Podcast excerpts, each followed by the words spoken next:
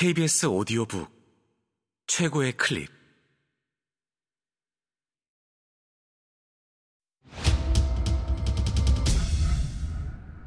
KBS 오디오북.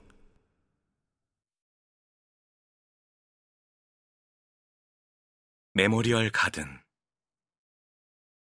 반수연 지음. 성우 이진무 읽음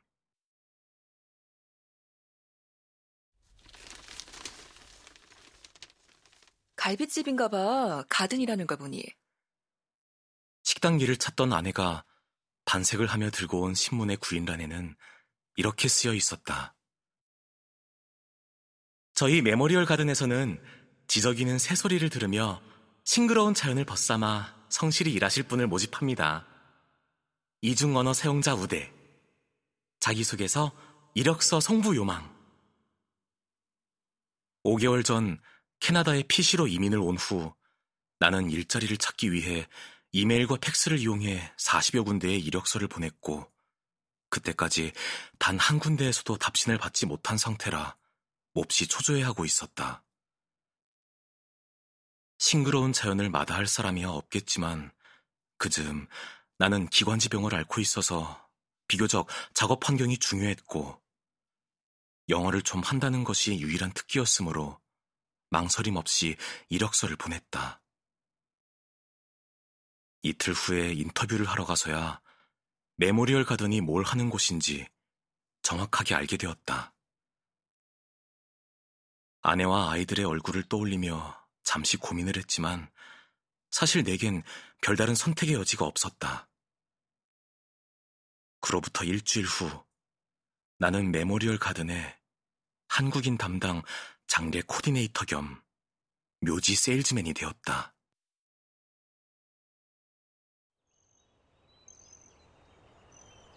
메모리얼 가든은 입구 쪽으로 영결식장, 사무실, 화장장, 시체 처리 보존실, 예배실이 있고 안쪽으로 낮은 능선을 끼고 40만 평 규모의 만여 개의 묘지가 봉우리 없이 평평하게 조성되어 있었다.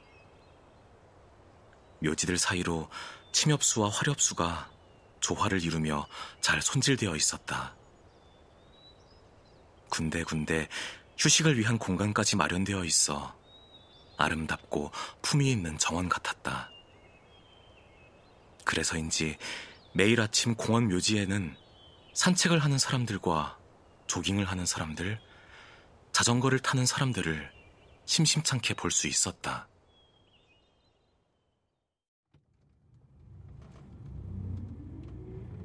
안개가 짙은 날씨였다. 나는 입구에 있는 주차장으로 들어가지 않고 묘지 쪽으로 차를 몰았다. 늘 하던 대로 묘지부터 한 바퀴 돌아볼 심산이었다. 늦가을 단풍잎들이 속절없이 휘날려 안개와 뒤섞였다. 하늘을 올려다보니 어디가 하늘인지 어디가 땅인지 분간조차 어려웠다. 지독한 안개였다. 1년에 한두 번 이런 날에는 화장한 연기가 하늘로 올라가지 못해 살을 태우는 냄새가 공원 묘지를 음산하게 뒤덮었다.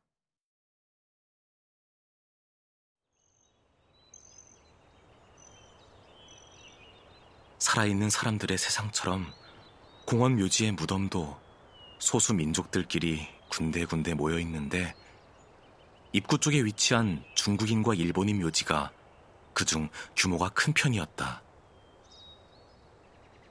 한국인의 묘지인 망향의 동산은 뒤늦게 만들어져 서남 쪽 끄트머리쯤에 자리하고 있었다.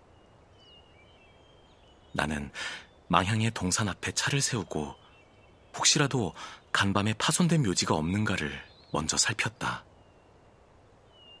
그날 묘지를 보기 위해 방문하기로 한 고객이 3명. 그들에게 소개할 마땅한 자리도 미리 봐두어야 했다. 탈 수 있는 묘지는 그리 많이 남아있지 않았다. 묘지값이 오를 것이라는 소문이 나자 죽음을 의식하기 시작한 노인들뿐만 아니라 여유가 있는 중년들도 묘지를 사들이기 시작했다. 사람들은 묘지값에 웃돈을 얹어 거래를 했다.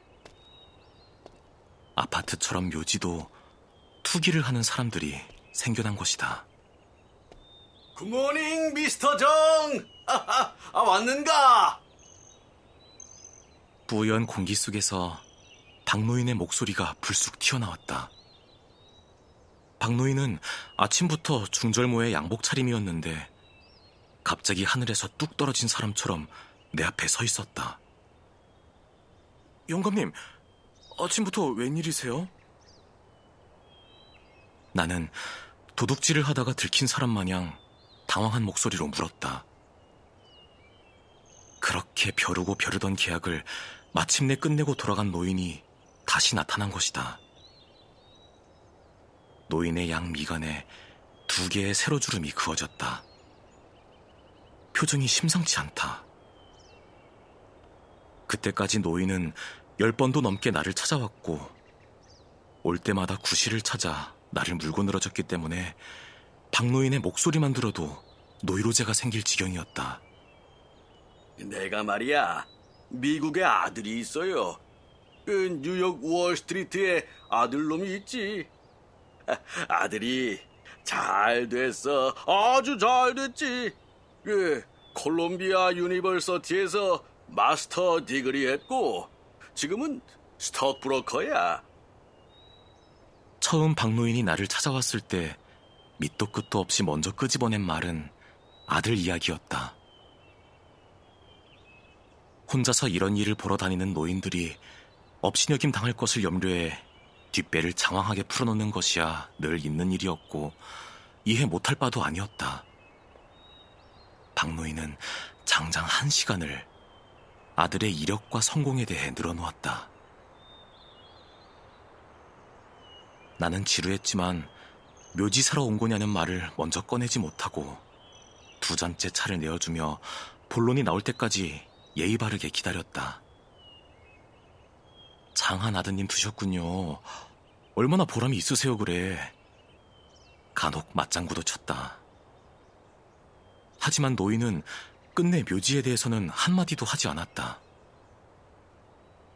한인 사회를 떠들썩하게 만들었다는 명석하고 잘난 아들 이야기만 늘어지게 하다가 약속이 있다며 낡은 일본 소형차에 올라타고 허무하게 돌아가 버렸다.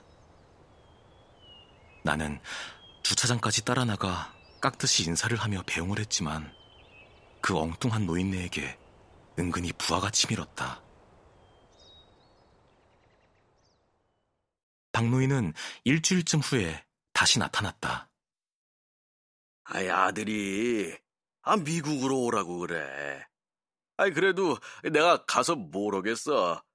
용돈만 두둑이 보내주라고 말했지.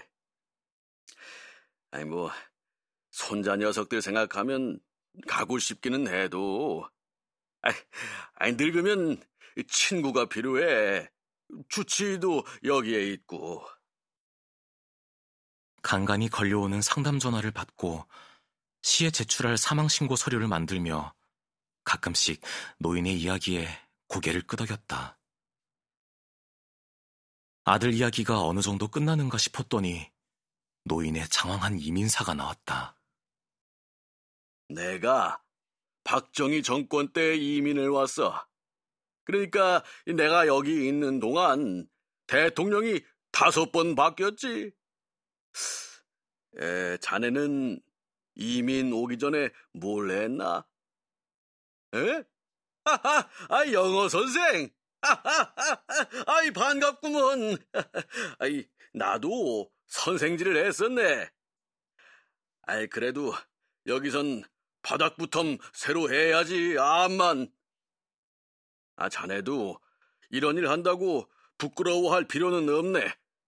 이 나라에서 아, 누가 자네한테 영어를 배우겠나? 에, 잘 생각했어. 뭐, 사람들은 어디서든 죽으니까. 에이, 애들 공부시킬 때 고생한 거는 말도 못해. 아이, 그래도 그게 또 보람 아닌가? 에, 자녀는 몇이나 두었는가? 아, 저, 할머니는 살아 계신가요? 퇴근 시간이 다가오고 있었다. 더 이상 충고도 하소연도 아닌 이야기로 마냥 시간을 보낼 수는 없는 노릇이었다. 일반적으로 묘지를 살 때 부부의 맷자리를 같이 사기 때문에 마땅한 자리를 물색하려면 내게도 기본적인 정보가 필요했다. 20년 전에 갔어. 노인의 표정이 야단 맞은 아이처럼 일순 시무룩하게 변했다.